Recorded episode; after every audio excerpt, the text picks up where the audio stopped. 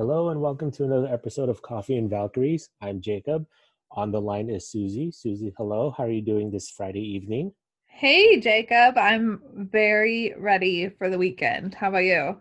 Yeah, same here. Uh, it's it's been a long day for me because I was doing some fun stuff, but you know, it's just one of those things where you, when you spend the whole day doing something, you just are that much more tired. Yeah, yeah. When you're like running around, talking, and being being social, I'm yeah, I'm always ready for bed after that. exactly. So let's jump right into what's been pretty much the most important week for Reign FC. And it started off on a very good note in their victory over Utah Royals FC this past Wednesday night to the tune of 2 1 with goals from Bethany Balcer and Jodie Taylor. Uh, Utah got their lone goal from Katie Stengel. But the most important thing of that is the fact that Reign FC won and it put them over Utah Royals FC to claim as of right now, the fourth spot in the standings, which is also the final available NWSL playoff spot. So, Susie, what are your thoughts and reactions from Wednesday's massive game? I feel like I'm still holding my breath from that game. that was it was a like the Reign came out and executed their game plan so well. Yeah. Um, but they had to wait until the 86th minute to get the game winner. Mm-hmm. Um, and there was a period of time after Utah scored their first their one goal where it kind of felt like they had a little momentum. Mm-hmm. Um, and you're like, a tie is just not helpful at all for the Reign. Um, so it was super stressful to watch, but it was a really good match. And um, I thought the Reign showed so much character and grit. And um, I was in in particular really impressed with Jodie Taylor and and not just the goal that she scored, but she created three really solid chances and was like all over the field and helping with the press and defense and um, really good momentum heading into the weekend. Yeah. Uh, it's weird because after Utah gets their equalize, equalizing goal, I was thinking, of course, that's what's going to happen. A game where both teams needed to win. It's going to end in a draw, and it's just going to right. Push, it's going to push the anxiety uh, just a couple of days more into this weekend. But no, like you said, and something that uh, Vlatko Andonovski said after the match too, where right from kickoff they executed their game plan perfectly, and it's it's it's easy for him to say because he drew up the game plan, and it's also easy to to watch that match again and think, oh yeah, I see what he's talking about. But of course, as it's happening live, and as in your case, you were watching it on the stream, and then I'm watching it from the press box at Cheney Stadium. It's like it felt like both teams were playing obviously to not make that fatal error that leads to that first goal because yeah they were we, really cautious in the first half both Yeah. teams it seemed like yeah but then you know you then hear from the coach himself and it's like no everything that uh you know they drew up came through fru- fruition and it went according to plan and i you know like you said jodie taylor was uh, such an influence all over the field you know setting up uh balcer's goal but also tracking back and playing defense with the high press then of course she gets her uh full uh, moment in the in the sun with the match winner in the 86th minute.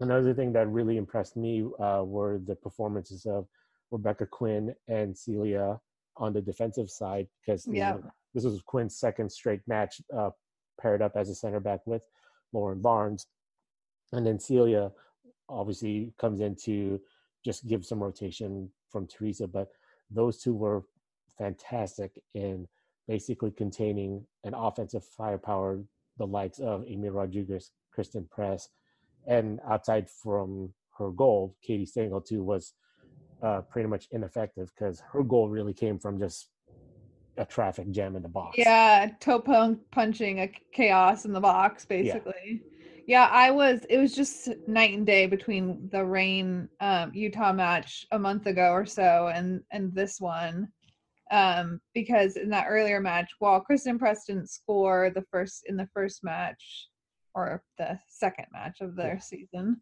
um she was everywhere, and the only thing the Reign could do is pull her jersey back so she wouldn't get on a breakaway. Mhm. Um, and this one, um, as Vlatko talked about after the game, they really focused on pushing her as wide as possible away from the goal, and that was mostly Celia who was asked, getting asked to do that. And um, Press had some shots, but I don't remember any of them except for the double sequence that Murphy saved and then went off the post, yeah, which was a quite a nervy moment. But uh, besides that, I don't remember Press being very goal dangerous at all. yeah, that was a nervy moment, and I gotta say, um, it's one of those things where like the way that sequence played out, it just kind of felt like it's just not going to be in the cards for her that evening because yeah. okay, the first shot stops by is stopped by Murphy. Maybe if you run that sequence ten times over again, Murphy actually smothers the balls and contains it. But to get a, a rebound and it falls right in front of you for then for you to get a second shot, ten times out of ten times Christen Press converts that second shot and doesn't hit the post like that. Yeah. So it could have been just one of those things where, of course, obviously as it happened, and you know you can't predict how the rest of that evening is going to go. But looking back on it, maybe that was just a sign that it just wasn't going to be Utah's night. Yeah. Yeah. Yeah. But yeah, all in all, I just um it was a really good rebound from a disappointing performance against Sky Blue, and that's all you can ask for heading into the last few games of the Yeah. season. Yeah, and speaking on that, so you know how ever since Vlatko became the coach of Reign FC, you and I, whenever we've had the incredible privilege to talk to him, you know, after the match or th- through an interview, you know, we get to pick his brain a little bit, but we also get to see little bits of his personality. Yeah. Um, I just want to point out that in the post match on Wednesday night, I think I might have seen for the first time like a full on swaggy Vlatko because he was talking about obviously how uh, well the team performed to get the win and everything. Um, but then he was talking about how they didn't want to play on that Wednesday night because of the fact that that game was originally supposed to be played la- the, the previous Wednesday last Yep. week, but because of uh, weather, inclement weather just made the field unplayable. Basically, Vlatko said that if it was his call, they would have played during the FIFA break in the first weekend of October. But Mhm. the part that I really enjoyed was he revealed that it was Utah's call to play this past Wednesday because they felt they would have the advantage being that Reign would be without the services of Megan Rapinoe because she spent Monday in Milan accepting her FIFA World Player of the Year award. And then Vlatko talked about how he was more worried about the game against Sky Blue because he felt that that could be one that they could just, you know, gag up and lose, and which they did. He said he wasn't worried. He was more worried about that game, but because he knew that they were going to beat Utah this past Wednesday. And he just said it so matter of fact, like, Mhm. well, there's obviously there was never we were never gonna lose to Utah. Um, yeah, I just think um pretty big statement for them to not want to play that day, go go with Utah's choice and still win. Yeah, it's kind of you, you. It makes you wonder if like he just wrote on a whiteboard for them, like the the, the theme of this game is, yeah, we don't want to play, but you know what, we're going to beat them anyway. So Yeah. whatever. He's Yeah. no Paul Riley, but he could he could bring out a little bit of that underdog mentality. yeah and it was it was just uh it was just so so much fun just to hear a little bit of swagger in in uh in Vlatko about about that um it's like as if he wasn't really having a sweat over how high stakes the game was on Wednesday Yeah. So with th- with that result as we said Reign FC are currently fourth on the table and uh on the inside track to uh, clinch the final NWSL playoff spot. Now, math has never been my strong suit, Susie, but where are we in terms of the grand picture of like how soon can Reign FC theoretically clinch a playoff spot? Because you and I talked about this, and I think there could even be a situation where they could be half clinched by before they even play on Sunday. Yeah, as as much as I understand it, if Utah loses against Chicago, um, there's no way they can catch the Reign because that would keep them keep them three points behind the Reign. Um, and the but the Reign have the tiebreaker now in terms of head to head. So if Mhm. Utah loses, there's no way Utah is catching the Reign. And then if the Spirit, they're they've played one fewer game. Um, if they lose, it's the same scenario. Um, if either team draws, that means there's um still, I think, um a little. Let's see, twenty. If Washington draws and then wins their next two, they're tied with the Reign on points. Mhm. But I can't remember which team. Are they? Did they draw all three games this year with the Reign? Yes.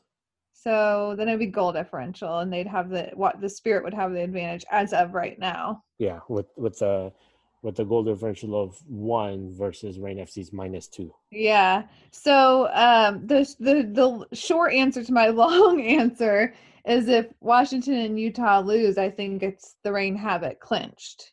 Yeah. Um, but if they draw, it's a little more complicated. Mhm. Um, but if the Reign win and they drew, then it would be kind of a guaranteed thing heading into the last game. Right. And if it is this scenario this coming Saturday where Spirit and Utah lo- both lose their respective games, Reign only just need, uh, correct me if I'm wrong, but would just need a point in their final two games to clinch it. Right? Because that math kind of checks out. Or, Yeah, actually, if Utah loses, the Reign wouldn't even need a point at all because even if the Reign lost their final game and Utah won, they'd still just be even on points. Okay. But the Reign would win in the tiebreaker. Um, and the Spirit though is a little trickier in that um, they could win the the tiebreaker because they're tied on head to head. Mhm. So to make it not complicated, let's just win. Yeah. But also, you have to factor in who Utah and Washington are playing respectively this weekend. Yep. Washington, they're going up against the, the reigning defending uh, champions in North Carolina. North Carolina is not going to stumble here with, you know, on the penultimate weekend. Um, not, and I don't think Chicago is either because, you know, they want to secure, they want to solidify their positioning, you know, to be able to host one of the uh, semifinal games. Yep. Yeah so yeah, needless to say, Reign FC fans, everything's looking good right now. Going heading into the penultimate weekend in the league, um, you really couldn't have asked uh, for a better start in terms of this week being the most important week in the Reign FC season, being that you know a chance at postseason play is on the line, and then I know a lot of Reign FC fans don't want to think about it, and you and I certainly have refused to think about it. But you know, there is this possibility that these uh, Sunday's uh, home match against uh, Portland Thorns FC could be the final home match that Vlatko Andonovski ever coaches uh, as head coach of Reign FC because of you know the the chatter that he's amongst the candidates to be the new national team coach. Yeah. Um, I'm not gonna think about it until I have to. but obviously it would be such a good thing for the country.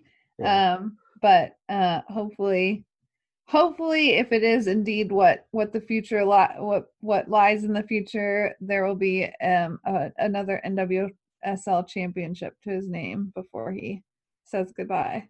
Yeah, and you know, we all know how much uh, he would bring to the national team program. But call us biased, but Susie, you and I know he'd be doing so much uh, greater good if he remains as Reign FC head coach forever. For sure. Forever. Forever. Indeed. Yeah. And speaking about uh, what Vlatko has done to NWSL players, whether they're fresh out of college or established league veterans, or in some cases, a bona fide world superstar, coming up after the break, you're actually going to hear from one of those uh, players. You're actually going to hear from uh, the World Player of the Year and two-time World Cup champion Megan Rapinoe. Have you heard about her, Susie? Uh, the name sounds kind of familiar. Yeah. Um, so I'm I'm curious to get to know her a little bit more in your interview. Yeah, I think uh, people will like this uh, young upstart named Megan Rapinoe. So Yeah. you'll get to listen to her uh, talk for, uh, for a good 20 minutes after the break. I am here with FIFA World Cup Player of the Year, World Cup champion Megan Rapinoe. Megan, how are you doing today? Mm, I'm good. How are you? I'm doing pretty good. So, in preparing for this interview, I was asking myself, what are you know, what are the questions I can ask you that you haven't been asked before? And seeing that you know you've done so many interviews, I think I found I found a good question to start off with. over. Yeah, I think I found a good question to st- start off with, and maybe it's the hardest one. At least it's been a point of contention amongst your teammates. Okay. Megan, pineapple on pizza, yay or nay? Yay. Yeah, big yay. I Cool. like pineapple on pizza. You're restoring balance in that because it's been kind of an even split among some of your teammates. JC Johnson emphatically against it. That's weird. yeah. It's really good. Jess Fishlock also was against it. She doesn't know. She's from Wales. They have terrible food. Yeah, it also, She's from the UK. when we asked her, she said, um, I also don't understand chicken on pizza. That's what she said. I mean, she probably doesn't even understand pizza. So, Megan, how's it been for you with everything after the World Cup in terms of just like the media tour? Obviously, you kind of ascend on a on a whole nother level of fame and um, of fame and stardom because people that were never following women's soccer at all because they, oh yeah, I know who Megan Rapinoe is for one reason or another. How's it been for you? Has it? Are you still kind of get you know assessing it all, or are you all you know how's it all been for you? It's a good question. That's a hard question to answer, actually. Um, overall, it's been very good, of course. I mean, we won the World Cup, so Yeah. that's the whole point of, of doing everything that we do. Um, so that's amazing, but that also seems like such a secondary thing. Of all the interviews that I've done, there's been very few that have actually like asked questions about that, um, which is interesting um, and normally probably wouldn't be good, but in this instance, it's amazing because what we did completely transcended sport. Yeah. It's something so much more important than sport and really kind of shows the, the powerful vehicle that sport can be. Um, it's been crazy. It's been like totally wild. I think, you know, having my life, you know, change quite dramatically and probably forever, um, you know, within the matter of a month or um, a couple of weeks is nuts. It's been busy and tons of travel and media and, um, you know, trying to sort of do it all. At one time is is difficult. I'll admit that. Um, you know, having to come back, um, as exciting as it is to bring all the excitement back from the World Cup and into the league, it's hard to do that. It's hard to you know for all the players to come back and do that. It's hard for the teams to then have the players come back. It's kind of like not fair for anyone. Um, so just trying to manage it all and balance it all and enjoy it and um, celebrate as as much as we can. And yeah, it's it's been crazy. does the momentum of bringing the success from uh, the World Cup in France is it a lot different than what it was four years ago? Yeah, I think so. Um, it definitely is. The the success I think is on a much bigger level, and like I was kind of saying before, it's. I think last time it was very much like, oh, this is an amazing sports moment Yeah. in the summer, um, and this one is is totally different. This is tapping into to something far beyond that. It's tapping into frustrations of of past and um, present and social issues and gender equity and all of these different things. Um, that's sort of igniting people and exciting people in a different way than we've done before. Right. Um, speaking of all the media tour that you've been doing, what's been one of the weirdest or most annoying questions that you've uh, had to answer or that's been asked to you? Um, I don't know.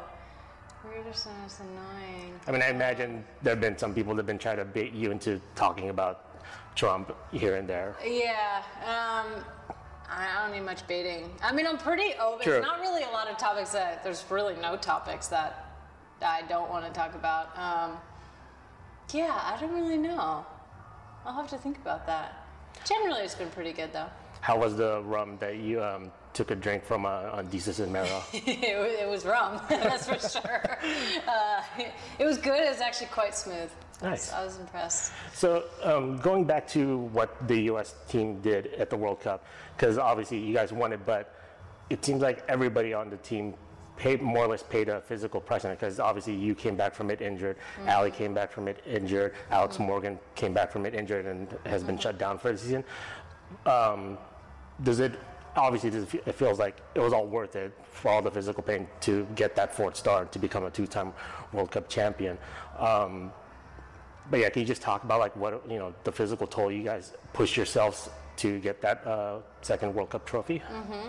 Yeah, I mean, there's the, the toll of the tournament, obviously. Um, so you're playing seven games in a month or whatever Yeah. it is, or three weeks, um, which is is very difficult. And for all the players playing all the minutes, of course, that's difficult. But for the players who aren't playing the minutes, you're training every day and preparing the team and having to try to keep yourself fit while really not getting very many days off. At least if you play, you get a few rest days. But um, it's difficult for everyone in the squad. But then there's also like you know the the last year or two years really of kind of intense preparation and um, you know pretty much like a year-round schedule, playing a lot of games, playing the NWSL, um, playing the international friendlies and games and stuff like that. So it kind of all sort of culminates in this moment, and then you know the wheels fall off a little bit. but I think everyone everyone kind of knows that that, that happens, and Yeah.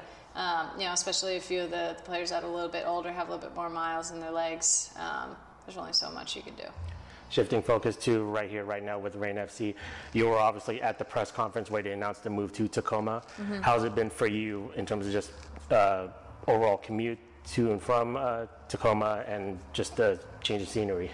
Um, I mean, it, unfortunately, I haven't got to play very many games here. I think I've only s- played in, in two games or so here. So hopefully next season I'll I'll be much more of a presence. Um, I did get a Tesla um, to help combat the, the commute, uh, which is significant. I've never had a commute before, and uh, I got to admit I don't really like it. Um, but the the atmosphere here has been really good. Stadium's been uh, you know, for the most part, full of people, and it seems like uh, the community of Tacoma has really accepted us and showing up for the games. And hopefully, with uh, a year under our belt next season, uh, we'll have an even bigger showing. Yeah, I remember you talking with uh, Meg Linehan a couple weeks ago about the adjustment from Seattle to Tacoma and how, you know, you were kind of wondering why is it that you know we people would go to Seattle Sounders games, but then it was always a case of like not many of them ever came. Still wondering. S- uh, yeah, still wondering. Have you ever received any sort of like blowback, or I hate to use the phrase, but did anybody go, well, actually, you know, in terms of like why there seems to be still somewhat of a disconnect between people that obviously go to CenturyLink Field for Sounders games, but then when it comes to supporting the women's game, it's it seems like it's quite an endeavor for a lot of people to make that commitment. Yeah, I don't know what the reason is. Um, I really we've, don't. we've been ask, we've been trying to figure it out I've as been well. trying to get to the bottom of it for about seven years now. Um, I would love some blowback on it. Any kind of feedback or blowback or why um, people are you know willing to show up. Because obviously, if, if you show up in droves, we'd be at CenturyLink. Yeah. We would just play the games there. So that would be the atmosphere that everyone's saying that we don't have, or that would be the venue, or that would be the quality of pitch, or whatever, um, whatever we want to say. Um, yeah, so I don't know. I would love feedback, blowback, any kind of talk back from anybody about what's uh, what's the disconnect between you know a, a great team that we've had here historically and um, and now with great competition. There's obviously stars on every team.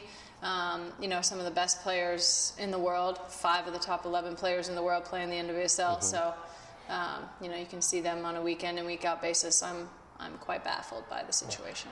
Yeah, we, we do hope that with the success of the World Cup and the increase in attention and also in the league, but also sponsorship money, that you know that disconnect does get sorted out somewhat gradually, slowly. But yeah, it's been one of the more fascinating sit- situations where you know forty thousand are at CenturyLink Field for Sounders games, but then when you guys were playing in Seattle, you know there wasn't Yeah. a whole lot of uh, Kind of incredible, Yeah, not in a good way. yeah, incredible, frustrating, what have you. Yeah. So, one question that I was actually surprised wasn't brought up when you were doing the spot with Complex when you were uh, shopping some sneakers. Um, I'm going to pose it to you. It's the end times, and you can only save three pairs of sneakers from your closet. Which ones are you saving? Oh man, um, definitely the new Sacai waffles. Either in the gray and white or the pink ones. Um, I'll probably go gray and white. Jordan off white ones, just because it's iconic. Yeah. Um, and my Celine loafers, black. Do you have It's an not really a sneaker, but it's my staple shoe. Nice. um, so this was a question from my writing partner Susie, uh, who was going to be with us for this recording, but unfortunately couldn't make it. But here's a question from her: We've obviously seen you evolve your game, but what under what are your reflections on how Vlatko has pushed you as a player these past two seasons? Oh, I mean, uh, Vlatko's been, I mean, instrumental in my development as a player, um, as was Laura um, before he got here. Um, I just feel like immediately, I mean, it was like, you know, one of the first weeks that he was here, he was already like critiquing my game and how I could get better, the areas that I could get better, how I can be more impactful, I can get on the ball more to be more of a playmaker. Um, I feel like those tweaks before him, I was sitting quite wide, I think, and kind of waiting for the play to come to me.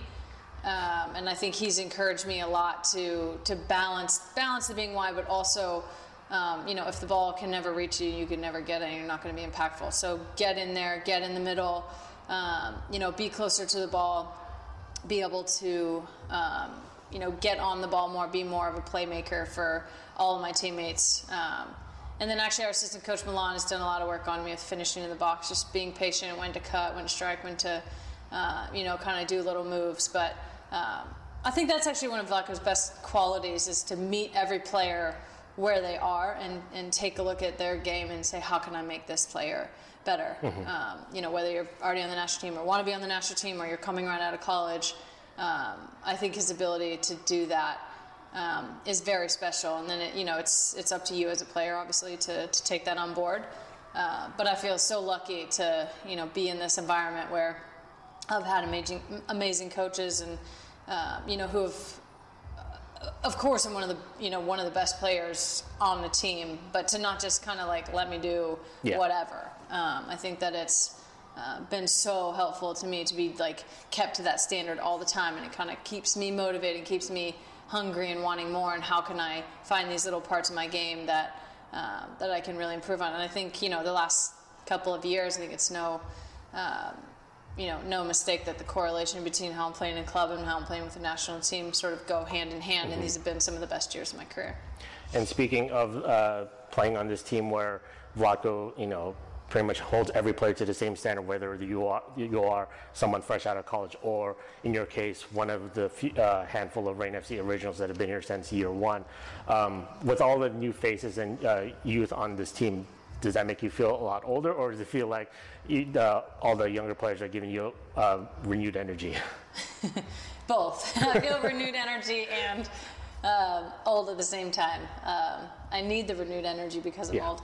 Um, no, I mean, part of it is just you're on the field and you're just a player and you don't feel older or younger. Um, you just sort of are where you are. Definitely off the field, I feel older. Um, I'm like, you know, 10 plus years older than some of these players, which is kind of funny.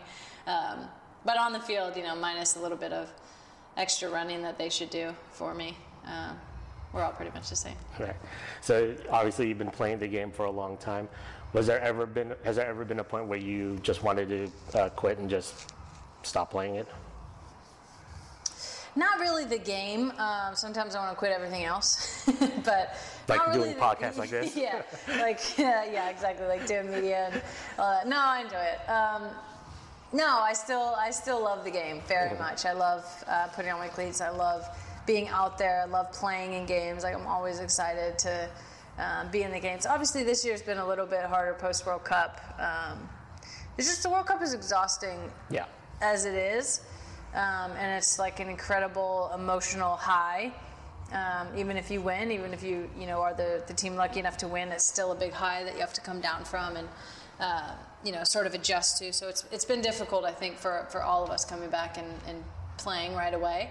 Um, but no, I, I feel like I just I still love the game and love lacing up my lacing up my boots. You just mentioned how it was tough just to come straight from the major tournament to you know pretty much jump into NWSL play. Do you think that that's something that the league, in terms of growing itself, making itself better, needs to accommodate for the next time. Obviously, there's the Olympics next year, but um, you know, for future uh, seasons where there's a major international tournament, that there should be like a bye week or two where those players uh, would get uh, rest time. Yeah, I do. Um, I, I think it's actually a, like a serious problem that needs to be addressed. I mean, we played the final on July 8th, and players were playing in games July 21st, and we really, you know, weren't even back in our markets until like the 14th or 15th. So, I mean, that's just that's not fair to ask of a player to um, to play in a World Cup final and two weeks later.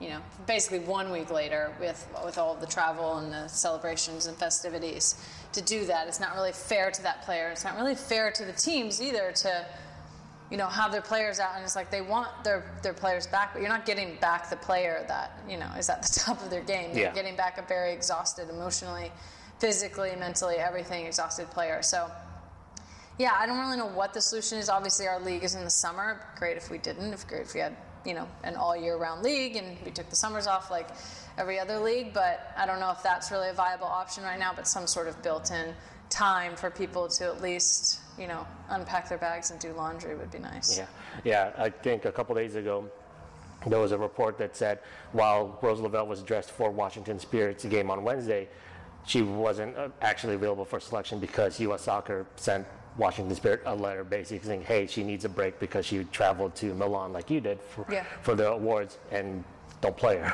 Yeah.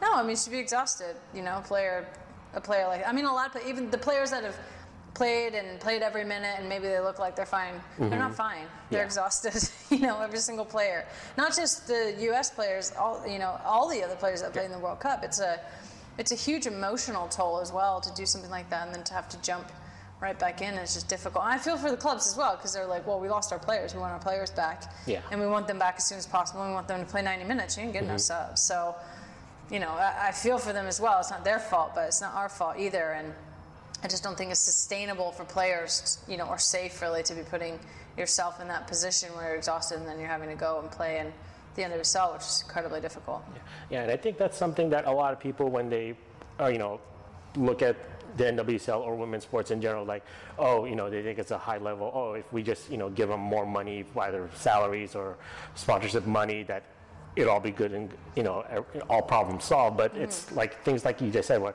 if there was a bye week after a major international tournament or two, where you guys can actually completely decompress. And it's those little things that, you know, hearing from you and from Jess Fishlock and other players that say, yes, you guys would like to have, you know, higher salaries, but there's a bunch of other little things that add up that makes just as much imp- uh, of an impact in, you know, maintaining a proper, healthy lifestyle of being a professional athlete and whatever the demands of your sport calls for.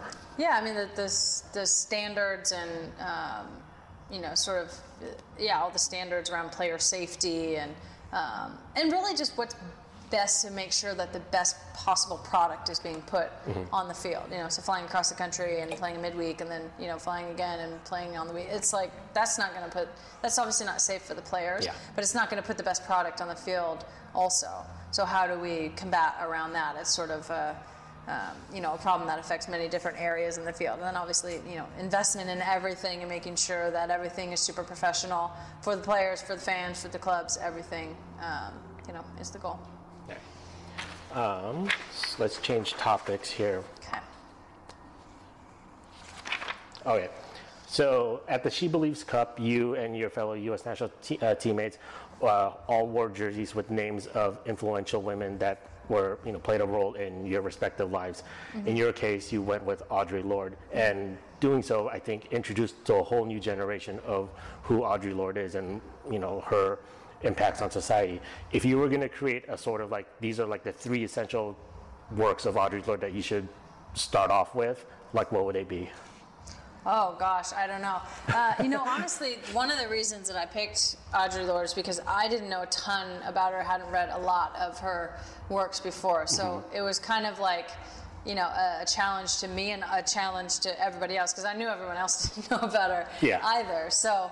Uh, I mean, I think just any of like get into any of them. I think I think one of her main ones is um, was it My Name Is Amy? Um, is one of her books, and even just like a collection of her essays and collection of her poems.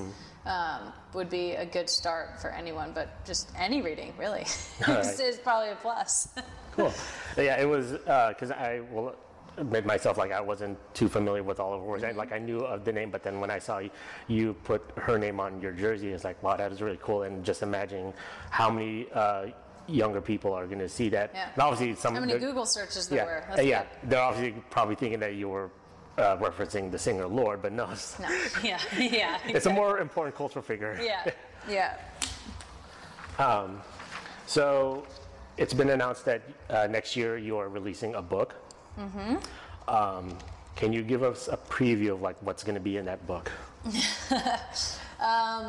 It'll be a memoir, um, but it won't be sort of your typical athlete memoir of like um, I was five and then I was 15 and then I was 25 and now I'm 35, 34. Um, I hope to, I mean, obviously soccer will be a part of it, but I hope to sort of touch on, um, you know, the sort of greater movement of what's happening right now and my role within that and what I, you know, the sort of the reasons that I do the things that I do or the why I feel compelled to, um, you know, speak out or use this platform in a certain way and hopefully get to a bigger thing outside of just sports. I Yeah. think at this point, you know, I'm, I'm 34. People know about me and know about my past and know about my life and all of those things. I'm not really interested in running down a chronology of my life. So hopefully we can get into some more interesting topics and a little bit more broad than just soccer.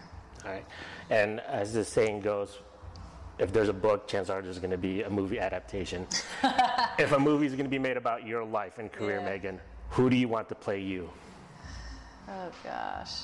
Well, I love Tilda Swinton. That's no secret. Um, I don't know how she would do on the field though. Um, gosh, I I don't know. Maybe um, Timothée Chalamet. Okay. He's great. Nice. We can dye that hair pink, no problem. Uh, we have a couple more questions because I know uh, you have um, limited time. Um, okay, this is a question that we've been asking your teammates as well. You're in charge of the match day playlist. What three songs are you putting on there to get everyone hyped up? oh. It's kind of inappropriate, but Migos Fight Night is always a good one, uh, unbleeped version. Um, a little Drake. I mean, anything Drake is dope. And right now, I'm really into Maggie Rogers. So something, something from Maggie Rogers. Are you going to talk to Darian Jenkins about getting some of those songs in there? Because supposedly she's in charge of. She is in charge, and she does a good job. I might slip it in there. I don't like to be around the playlist at all. It's too much work, and it's like too much focus and too much expectation from people, and then no one's ever happy. So I try to stay away from it. Okay. Um, a lot of your Reign FC teammates have dogs. How do you feel about dogs? And if you had to choose, dogs or cats? Oh, definitely dogs. Um, I love dogs. They're so cute. Uh, but they're a lot of work. They're like little, you know, basically like 75% of a little baby. So it's like you're having to get up, you gotta walk them, you gotta feed them, you gotta do all this stuff. They are really cute and you love them, but I have, I just don't, I would, I mean, my dog would die in a minute. I'd be like the most negligent parent ever. So I like when other people have dogs and I can just get a little dose of them when I need. All right. And uh, we'll close this interview with just two more questions, or actually just one more question. Sunday, you guys are playing against that old familiar foe, Portland Thorns. Mm-hmm. How are you feeling about that game? I mean, always it's like bleep Portland, you know. this is like, you know, it has like playoff implications on the line. We're playing Portland. We're at home. That you don't need more motivation than that. Cool. Well, Megan, is there anything else you'd like to say before we end this chat? No, I'm good. Thanks for having me on. So we are back. Susie, uh, I know you still have to listen to the full interview that I did with Megan Rapinoe, but since it it's always seems to be one of the more uh, fun, if not debate debate provoking topics that we do on Coffee and Valkyries, what is your assessment about the way Pinoe answered uh, the vaunted uh, pineapple question on pizza Well, question? There was some fighting words there with Jess Fishlock, Yeah. so we'll see what she has to say about those comments. hmm Um, but it is nice to have someone someone else on the pineapple on pizza train. yeah, she's slowly uh, doing her part to help restore balance in the debate. Yeah, yeah. I think we're now like an on an even split about that. Yeah, because I feel like there were some kind of neutral parties in in recent conversations. hmm Um, she wasn't so so neutral, but Yeah, it was just it's just fun, and to hear her basically roast uh, Jess Fishlock. But then you know they've been teammates for seven years. It's you know it's one of those things that they, yeah, they get used to just you know giving each other banter and things like that.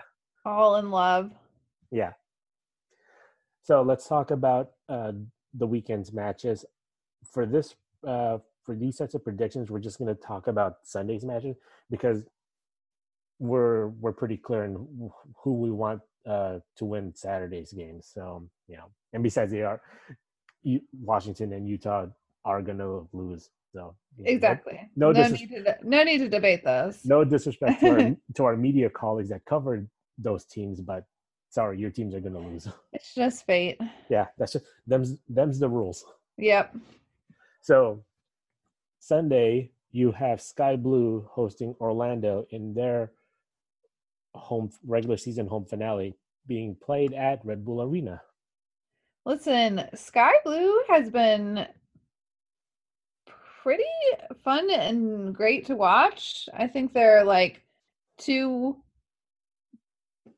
two two and one or something in their last five games. So I'm I'm I'm feeling like Sky Blue is on the upswing and they're gonna pull out a win against uh continuing to struggle Orlando side. Yeah, Sky Blue I think is going to be uh, an interesting team to watch in the offseason. If it is they keep uh, interim coach Freya Coombe and she's no she loses the interim title and has become the full-time coach because the way she was talking about the team's performance last Saturday where they came to Cheney Stadium and beat Reign FC and put a at the time a serious dent in Reign's playoff uh, chances she clearly wants to build a program in Sky Blue and it's a matter of finishing strong these last two games for her and by that obviously identifying who's going to be her, core for 2020 Mm-hmm. Yeah, and everything has gone so right for Sky Blue ever since Alyse LaHue took over Yeah. the general manager duties. So you kind of it's almost impossible to think that Coombe wouldn't be the head coach going into 2020. So she gets a full off season to, you know, bring it to scout college players to tap into her network to bring in somebody, f- you know, from abroad to help, uh, you know, rebuild Sky Blue.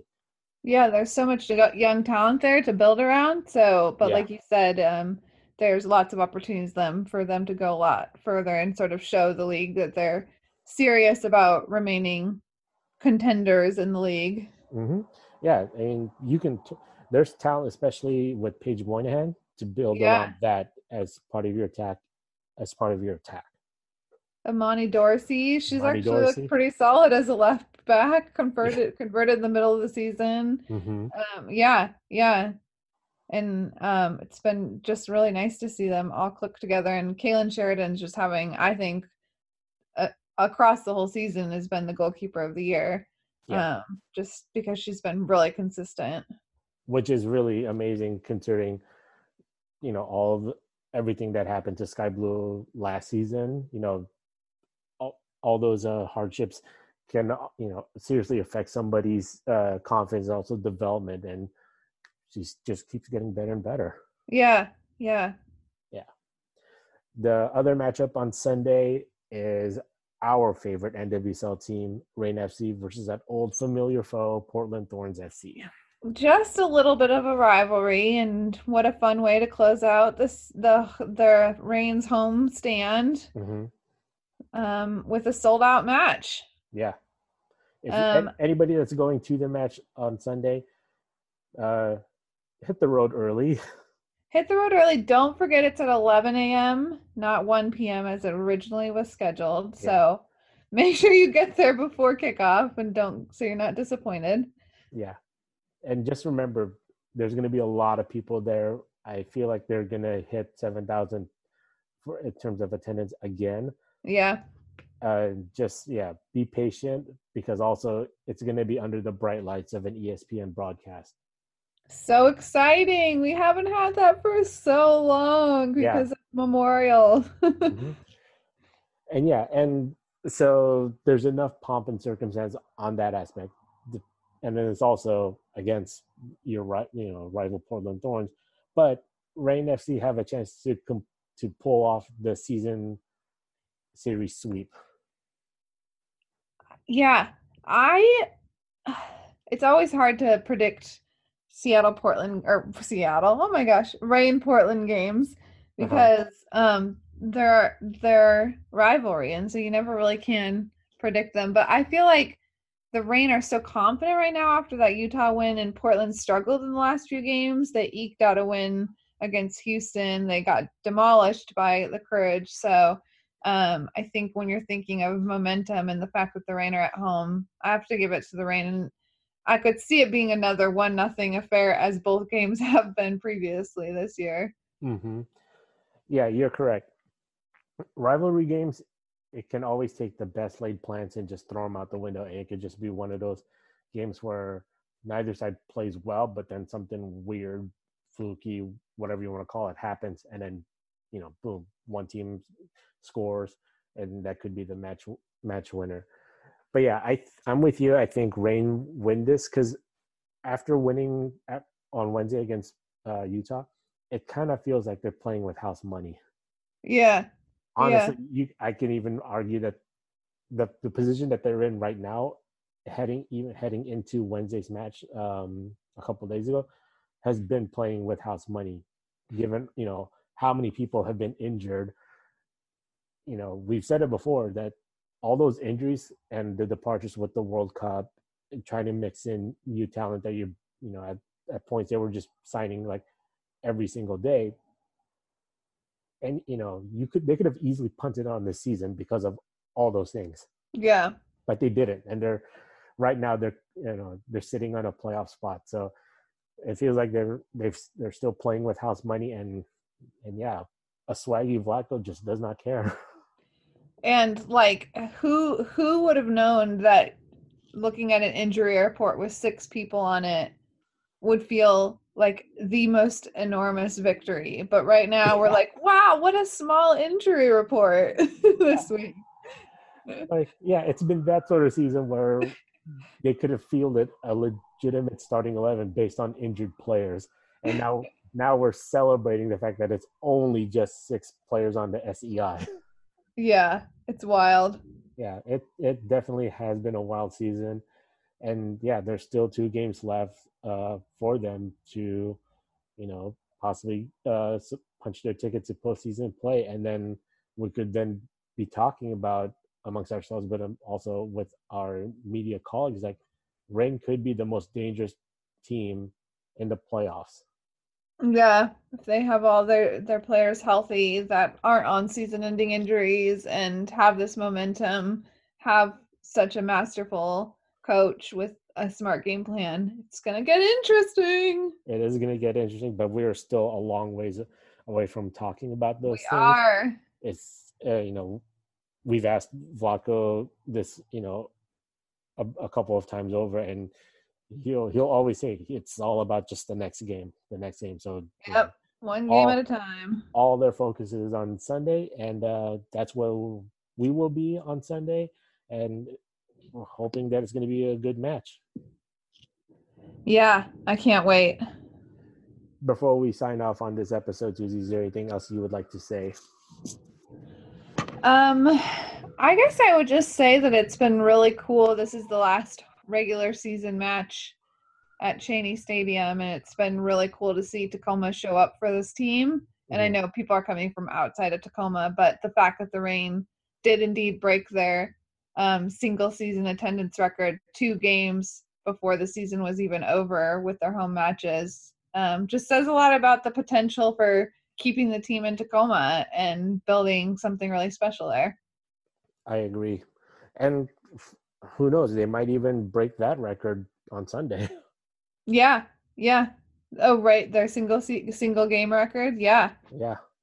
Which again, I don't know how they would not get a sternly worded letter from the fire marshal, but I know that last seven thousand game was like, wow, you putting people everywhere. yeah, that look and felt a lot. and you and I can talk about how times when when in the rare times, but it did happen when Memorial Stadium got to like 5,000 and that look felt and sounded a lot. Yeah, yeah. Even 5,000 in the midweek game against Utah, it it sounded um it sounded really exciting on the stream and it, it was an active engaged crowd, so that it's just yeah, it's been fun to see um people really embrace the Reign at Cheney. Yep. So, with that, we are done with this episode of Coffee and Valkyries. As always, thank you for listening. Thanks for listening, everyone.